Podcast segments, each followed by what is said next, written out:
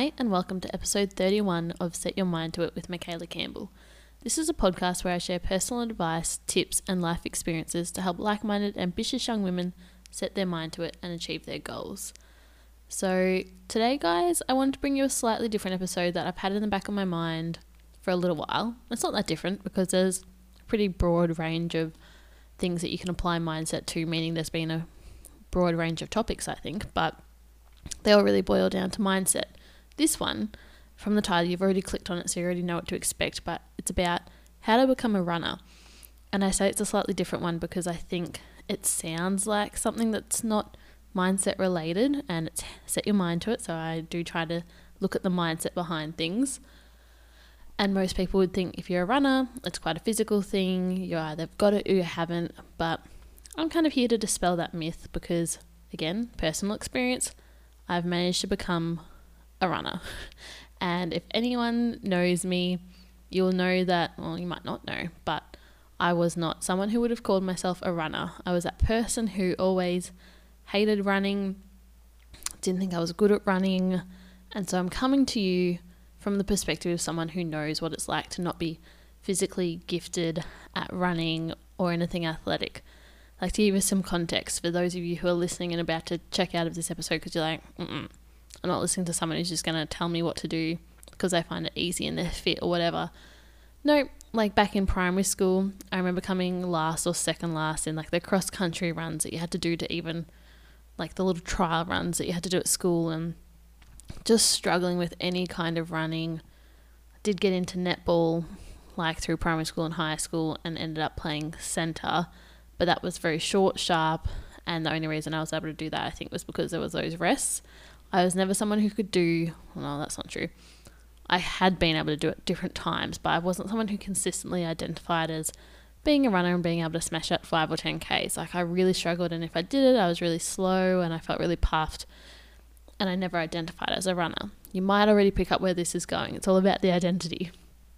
But I thought I'd come to you with an episode broken down into the steps to become a runner. I'm thinking it's going to be five steps. If you've clicked on this episode, I will have already figured out how many steps it took, but I think it's going to be five that I've jotted down. So I'll get straight into them now, I think, and listen to them, figure out how they're going to apply to you, and see, give it a shot. Maybe if you listen to this, I'm assuming that this is something of interest to you. If you're someone who listens regularly, then maybe you're just listening because you're a very loyal listener and you're listening to each weekly episode. But if you're listening, I'm assuming there's some interest to you. And even if you don't want to become a runner, you can apply this to other areas of your life. So this is all about mindset and identity. So it doesn't matter if you don't want to be a runner, if you want to become a kickboxer or a salsa dancer or a swimmer or someone, you can. It's all about the mindset, which let me get into. So I guess let's start with, I was trying to have a quick little Google, as I sometimes do, and I'll let you guys know that. I was reading up on what the articles out there were saying because I was like, well, I wouldn't necessarily say like I'm not a professional runner, because I'm not going to say I'm not a runner because that's one of my little steps I'm going to talk to you about. But I'm by no means a professional runner. So I wanted to see what the articles were out there saying for professional running and what the tips are for beginners and all that kind of stuff. And the articles out there, I didn't spend too much time reading them because I was like, mm, they're all going to be the same. They were focusing on, you know, start small, don't focus on the time, focus, don't focus on the miles, or figure out what style of running you like, if you like sprinting or hills or endurance, and get an accountability buddy, get a fitness tracker, and celebrate the wins, or get the fi- couch to five K. And I think there's a reason the couch to five K works. So the, I'm not saying don't do that, but all of these articles are kind of focusing on the physical side of running. Like, what do I need to do to become a runner if you're a beginner? And guess what? Like, everyone can run. We've all got bodies. If we're not in a wheelchair, if we've got no injuries or ailments, we can run. So therefore you are a runner, which is that whole mindset already. But number one, I guess based on when I was reading these, I initially had skipped this step, and then I did find one article that had this listed by someone who herself was not a runner, and it was find your why. I was like, oh, of course, how could I forget that? You can't do anything without knowing your why. Like for this podcast, I've got to know my why. For the work that you turn up to every day, you've got to know your why. Otherwise, you're going to be drained and you're not going to want to do it and you're not going to be enjoying it. You've got to have a strong why for anything that you do. I feel like that's becoming a lot more common knowledge for people, that there needs to be a strong why. But yeah, know your why. So for me, I'll give you my little journey because, yeah, personal experiences, best way to share. So for me, becoming a runner per se was because I, on the instances that I've done it, because it's been something that I've done off and on, you know, I'd take up running, do it for a few weeks and then I'd drop off. But at those times that I did do it, I felt really amazing. The fact that I could do that, I felt confident, improved my self-esteem, my belief in myself. I felt just powerful in the fact that I was fit enough to do that. So I just felt good within myself, like it's feeling better within yourself. And a part of me then, like looking at it more recently when I was like, yep, I'm going to do this, it's overcoming those limiting beliefs, because for me it started to be, well, I don't want to be limited by the belief that I'm not a runner, because that's, I truly believed I'm not a runner. Like I really struggled with it. I'm not a runner. I had a, gr- I have a great mate, and she's always been really talented and gifted at running, and even swimming and all these other things come really naturally to her. And I've always been like, well, I'm not a runner, but she's a runner because it comes naturally. It doesn't have to come naturally for you to be a runner, but you've got to know your why. So part of me wanted to overcome this belief that I couldn't be a runner, that I either had it or I didn't, because I was, I am learning about the fixed versus the growth mindset. And I was like, well, the growth mindset says that I can. The fixed mindset says that I can't. And I really wanted to apply the growth mindset and try to become a runner, because there was nothing to say based on the personal development that I'd read that I couldn't become a runner. And so that was my why, to overcome my limiting self-beliefs, and as well because I know I always felt good when I was able to run. Like if I could run five Ks, and I know that when I'd in the past gone for runs with friends, I felt way more confident knowing that I was going to be able to do that run and keep up and not be left behind or be worried about having to stop. So that confidence and sense of accomplishment from a physical point of view, and then also developing the mental resilience to keep pushing when you want to stop. So there's lots of great reasons that you can choose to become a runner. Just like any kind of physical outlet where you have to push yourself, there's lots of benefits both mentally and physically, because you develop resilience to push on when it gets hard, and then that can translate into other areas of your life, which is really cool. So step number one, if you want to become a runner, figure out why, figure out if it's for the mental benefits of resilience and, you know, f- certain ways of feeling like accomplishment, confidence, self-esteem, self-belief, all of those things, or if it's for physical reasons, if you want to get fit, or look a certain way, or have a certain level of fitness, like cardiovascular fitness, all of those things. You need to have a really strong why though, and it's for you. So you don't have to compare to anyone else or tell anyone else, but you have to know what your why is. And I think for me, when I was choosing to do it, I already felt like I was pretty fit in other areas, and at times I wanted to see if it translated across. And so I'm speaking about this, I should probably give you a bit of context when I'm saying, oh, I'm a runner now. I don't run every single day, but I'm now not someone who flops into not running for months on end.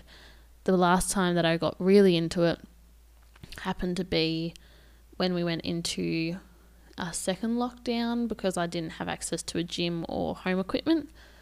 And so I started to run every day pretty much. But I'd already kind of developed that identity that I could run, so I was drawn back to it, and I'll get into that in a little bit, like the next step. But I was running pretty much every day then, and my why then was I already believed that I had the fitness, I so I wasn't doing it for a physical reason. It was more just to, one, it was a way to keep fit and to keep the fitness that I already had, to just translate it to another area. And then I started to realise, hey, I can actually overcome some of my beliefs that I can run further. Like, I'd never run ten Ks in my life, and I was able to do it during that lockdown with just basically the mindset that if I can do it, like my body is physically able to. I didn't do enough training adequately for that. I did actually injure myself after doing a bit of overtraining because I was doing other training on top of the running, but that's a lesson from me. Don't overtrain. But it's about figuring out why you're doing it. And for me at that time, it was to figure out what I could do because I hadn't done it before to that extent. And anyways, I'll go into my next few points because it'll all make a bit more sense, I think. So number two, you've got to start looking at your beliefs. So you've got your why, you know, whether you want to get physically fit or whether you want to build emotional and mental resilience in the face of difficulties, when you want to quit, whatever it might be, confidence, there's lots of reasons. Then you need to figure out what's the thought that you currently have. So if you're listening to this, you might not be a runner per se. That's a belief, that's a thought, and you can choose to change it. So if you currently think I'm not a runner, that's where we need to pull ourselves up and change that thought. So you are in control of whether you are a runner or not. It's all up here. It's all in your mind. So you can become a runner. You are a runner. You've got a body. If you're not in a wheelchair, if you're not really severely injured, you can become a runner. You are a runner. You just haven't realized that you have done it yet. So the thing is, it's not very easy to go from I'm not a runner because you've got a whole life's worth of experience backing up that belief. So I remember reading a Tony Robbins book, and it's just come to me now, but he talked about beliefs being like a table, and like I think the belief was the tabletop, and then they're propped up by the four legs, right, which are your experiences that you've had. And so those experiences prop up beliefs. And so what we've got to do is either pull out those legs to tear down that new, tear down that belief and put some new experiences in there and basically build a new table with a new belief. But we've got to address those past experiences. So for me, my experience were as a kid, I'd, you know, come second last, like at the age of twenty-three, like that's still stuck in my mind. Like how crazy is that? Second last in like cross country trials for school, and you know, other experiences like comparing myself to a friend who did it really easily and has always been naturally gifted. And that's just what my brain chose to hang on to, because I could look at that same thing and think, well, when I was a kid, I was doing the same runs as her and running the same distance. I did it with more difficulty, but I did do it. Like I could look at it that way, but my brain chose to compare myself and say, well, she did it easily, I didn't, so I'm not a runner. So you've got to be aware of those experiences that have shaped your beliefs. And for me, there's a lot of other experiences. Like we'll all have more than two or three or four. There's going to be four, more than four legs propping up that table probably. So you've got to f- acknowledge that those are experiences, but your past doesn't define your future. Getting deep, I know, but what does define your future is your beliefs. So we need to create a new belief which empowers you and serves you. However, we need to sometimes use a bridging thought to get there. And this is like a, a technique that they use in psychology as well, where you can't believe I am not a runner and I am a runner, because there's cognitive dissonance. So there's two thoughts that don't match. Our brain doesn't like that. It's got to have one thought that resonates without any conflicting information. So we can't have two completely different ones because our brain just will reject it straight away. But what we can do is find a bridging thought. So I've jotted down here, your bridging belief might be, I could run slowly for five hundred meters. Most people would probably agree that they could do that, or even imagine, remember like the fields with the track around them. I showed you how much I haven't done running, you know, um, the athletics tracks. You could think, well, one of those is four hundred meters. Could you get around one lap of that if you absolutely had to? Like if your life depended on it, could you get your body around there? I think most people would probably agree that they could. Like they might struggle, but if their life depended on it, they probably could do it, right? So a bridging belief, I could run slowly for five hundred meters. if my life depended on it. If you need to put that on there, sure, but probably not the most positive or empowering belief to add that on. But just, I could run slowly for five hundred meters. That's the belief. And then step three is going to be getting out there and testing that. But I want you to find something that works for you. So it's a bridging thought and belief. And for me, it wasn't going straight from I am not a runner, because I would tell people I hate running. That's the other one you've got to be really careful of. I hate running and I'm not a runner. So if it's I hate running, you could change your belief to there's a possibility that there's a style of running out there that I won't hate. So it's not going straight to I love running, but it's just changing that. So there's a possibility that I could enjoy running in the future when I'm fitter. We want to try and give our brain something that it could believe. So there's a possibility, or there's a chance, or I could potentially do this, but slowly. Find something that's believable for you, that's a neutral middle ground. So we kind of want to go for a, we've gone from a negative thought, we need to find a neutral one before getting to that positive thought. That's how most changes need to occur for a belief to change. So find your bridging belief, practice saying it to yourself, and then we're going to start to build evidence for that. And that's what I did. I started going out there and doing runs. And this is where there'll be all those different types of running advice about don't focus on the time, don't focus on the distance, try different styles, do all of that, find whatever works for you. But it doesn't really matter at the end of the day, because if you don't believe up here that you are a runner at the end of the day, then whatever you try isn't going to work, because you're always going to be pulled back to the belief that you are not a runner, because that's that cognitive dissonance. Our brain doesn't like things that are not in alignment. So if your action is going out there and going for a run, but you believe that you're not a runner, or you believe that you hate running, you're going to be pulled back to your identity of not being a runner, which means you'll stop running, because our brain likes to be in alignment with beliefs and our reality. If there's any cognitive dissonance, meaning the two don't match, our brain freaks out, because it means that we're at risk of dying because things aren't matching up, and our brain just doesn't like it, okay? So you've got to build up some evidence to support this new belief. We've got to have a bridging belief and then build some table um, legs under the tabletop to build up the belief. So then we can slowly transition into the belief that we are a runner. Okay? So maybe get out there and run five hundred meters slowly to back up that bridging belief. It doesn't have to be fast. We're not saying that you have to be a fast runner to be a runner. We're saying you are a runner. And all that means is you can move your body in a pattern of running, which just means that basically, if we get really technical from a physio perspective here, when you're walking, your heel strikes first. When you're running, your heels do not strike first. So all that means is that when you're running, your heels aren't striking first. You're moving fast enough that your toes are. That's running, okay? So it doesn't have to be amazing. It just has to be not heels striking, okay? And then you're running. Like if you're doing power walking, it's going to be heels first, okay? As soon as you go toes first, you're disqualified because you're running, okay? That's all it is.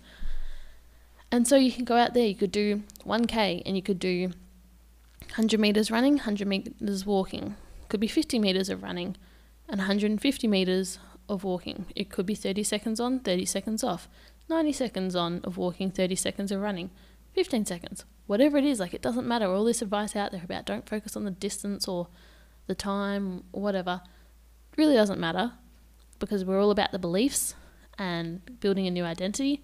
And you can figure out which way you enjoy, whether it's out in nature or on the streets or on a treadmill, whatever you need. It doesn't matter. We're just going to build up the evidence. So start really small to build up evidence. Doesn't have to be huge evidence, but we need to somehow knock out all these other experiences that we've hung on to as a kid or as an adult that have given us proof that we aren't a runner, like being slow and coming last, or not being fit enough, or having others that are fitter than us. Okay? So we've got to build up new evidence to replace that old evidence. Like, I'm going back to this example, but in my head I'm thinking, if you've got the four tabletop legs, we can build another four, and then we can knock out the old four, because then we've got some new experiences holding up a new belief. Okay? So that's number three. Number four is to focus on the wins. And this is just because there's a lot of, I think, evidence out there for, you know, focusing on positives and having gratitude and all of those things. Like, we've got to celebrate the wins, because if we don't focus on the wins, then we kind of get too caught up in how hard things are and the negatives, and we aren't inspired or motivated to do it. So you've got to celebrate the wins when they come. So at first you might have the identity of you hate running, and if you hate running, you're going to look for the thoughts that back that up. So like, that run was really hard, that really hurt, I couldn't breathe properly, I didn't enjoy it, that was so hard. So we've got to find the ones that are going to be positive and reaffirming for the new belief that you could run five hundred metres, with a bit of a positive reinforcement of, oh, I ran five hundred metres really slowly, but I felt good. Or I ran really slowly for five hundred metres and then I had more energy afterwards.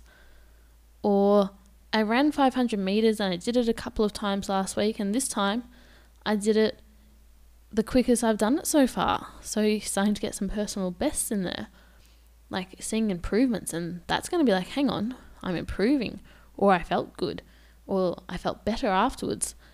Then your brain's going to be like, hmm, well, if you hated running, or if you weren't a runner, you wouldn't feel good, or there wouldn't be benefits, you wouldn't be getting better. Like, how's your brain going to say you're getting better, you're getting faster, it's getting easier? Like, you could think, oh, that run was easier than the last one, even if it was just, you know, one hundred metres a couple of times in your thirty minute walk, whatever it might be, doesn't have to be big. If your brain has that belief or a thought where you find, oh, that was easier than the last time, that doesn't line up with not being a runner, because if you're not a runner, it wouldn't get easier. But if you are a runner, runs would get easier. Or if you're someone who could run five hundred metres, and you then did a couple of one hundred metres and they're getting easier, then those thoughts are more conducive to supporting the belief that you could run five hundred metres slowly. So do you see where we're trying to then swap the supporting thoughts that are holding up the belief? So focusing on those wins will help you transition. And I know this because this is pretty much what I did. Did those runs, I was doing them every day, didn't really focus on the distance. You know, sometimes I'd just be getting up and doing, I knew I only had twenty minutes, so it'd just be three Ks, twenty-one minutes, like smash it out. Um, or some days I might have more time, so I might do five Ks, or I might do like two Ks. Like, it was just a matter of getting out there and running to prove to myself that I could, to overcome that belief that I'm not a runner. Because if I was doing it most days, for me, that's someone who's a runner. And for you, it's going to be different. Everyone's got a different idea of what a runner is.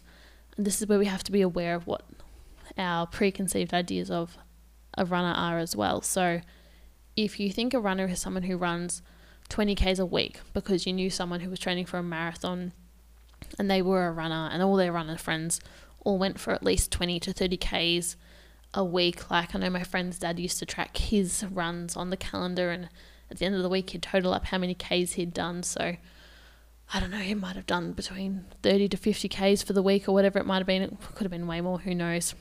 And that would be my idea of someone who's a runner, someone that can do that much. But that's not true. You're a runner if you can move your body in a running motion without your heel striking first. Like, we can really simplify what it means to meet the criteria and the threshold to be a runner.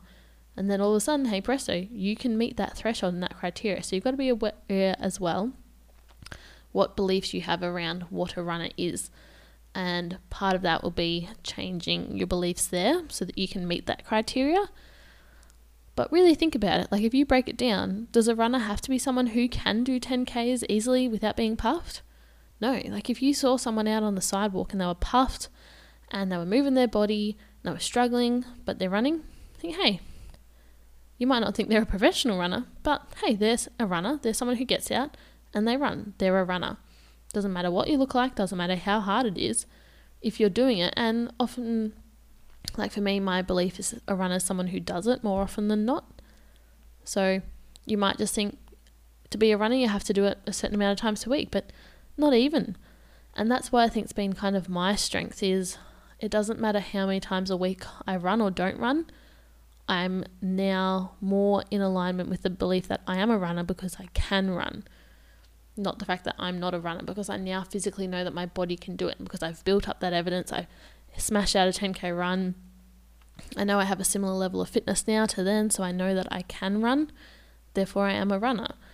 And I still struggle with this, guys. Like, I'm not coming and preaching to you from, I'm now a professional runner who's got this figured out. Like, I still find running hard at times. It's not always easy. I'm not always motivated. But one, I don't think we should ever rely on motivation to get things done, because you won't get anything done if you're relying on that to do things.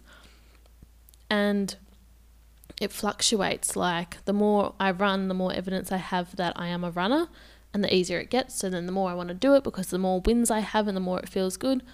But then at other times, like at the moment, I haven't been for a run because I was on the road for two and a half weeks and I maybe went for two runs, two or three runs. But the thing is, because I've now got this identity about I can run and I am a runner, I've built up all these new table legs for my belief of I am a runner.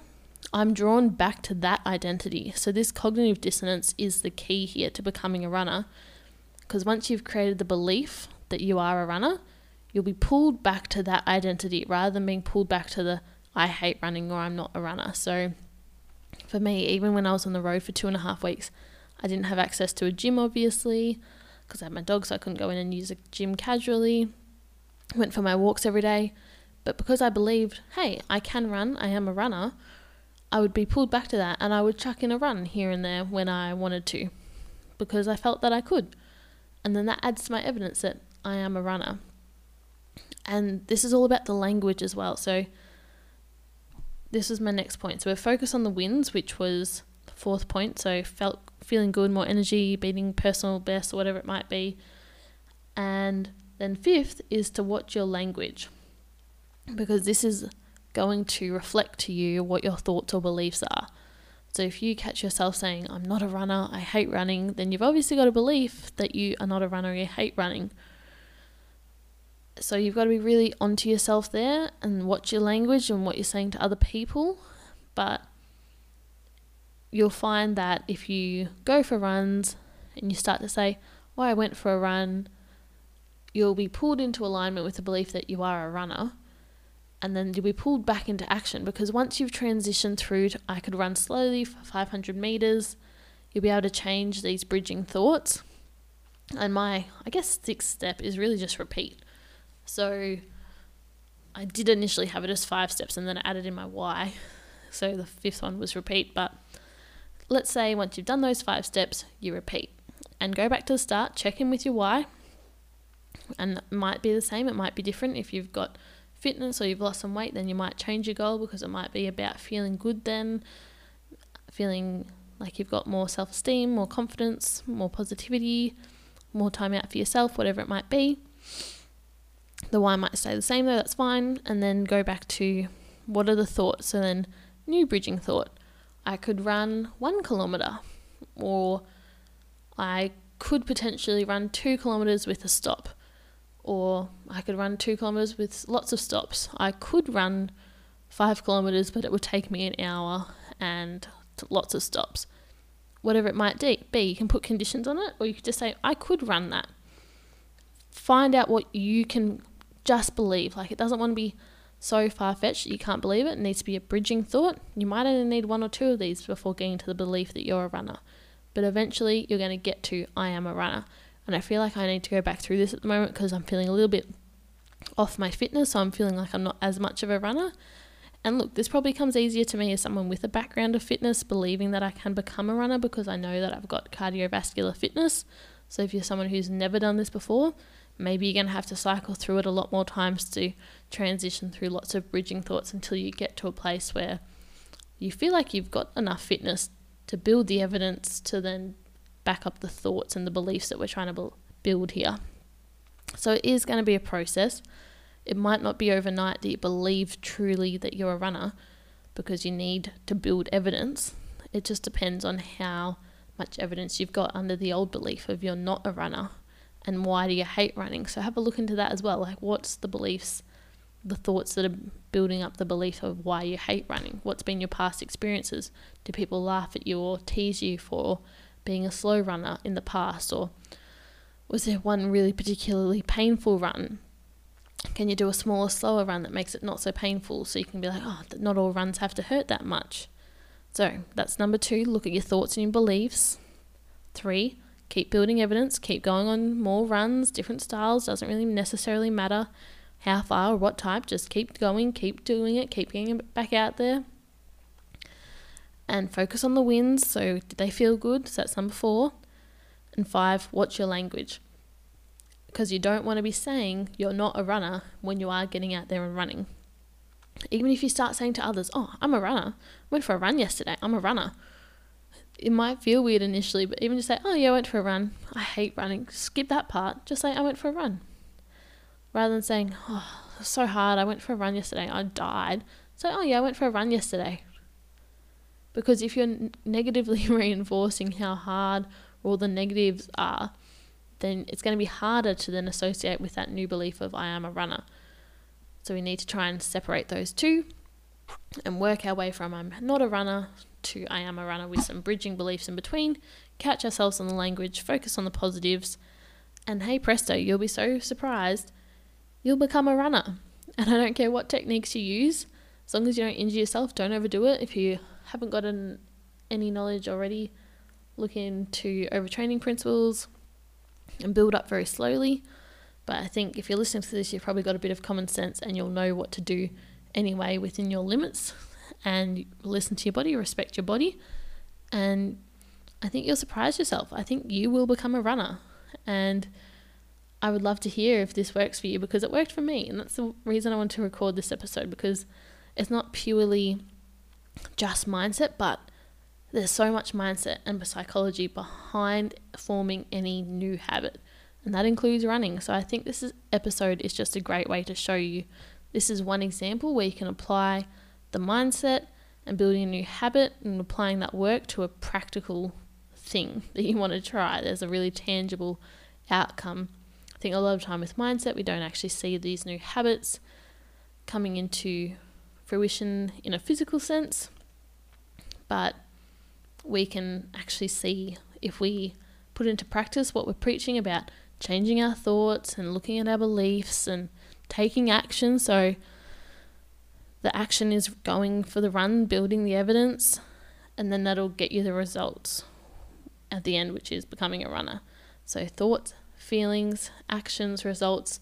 The feeling's going to be motivated and inspired and empowered, hopefully, if you're starting to build up these positive connotations with running. So get out there, give it a go, start building some evidence, looking at your thoughts, focusing on the wins, watch your language as well, watch what you say to others, and repeat.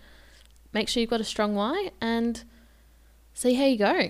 I would love to hear if this actually works for you. I know it will, but I just want to hear if you put it into practice, if it works. So please, if it does, you can leave a review and say something there, or you can slide into the D Ms on Instagram at Set Your Mind To It, followed by an underscore. There'll be a link in the show notes for it as well. So thank you so much for listening, guys. If you have enjoyed this episode, please take a second to rate and review the podcast, because it will help other people find it as well. But go out, go for a run, give it a try, and see how you go. I'll chat to you guys next week. Bye. We'll be right back.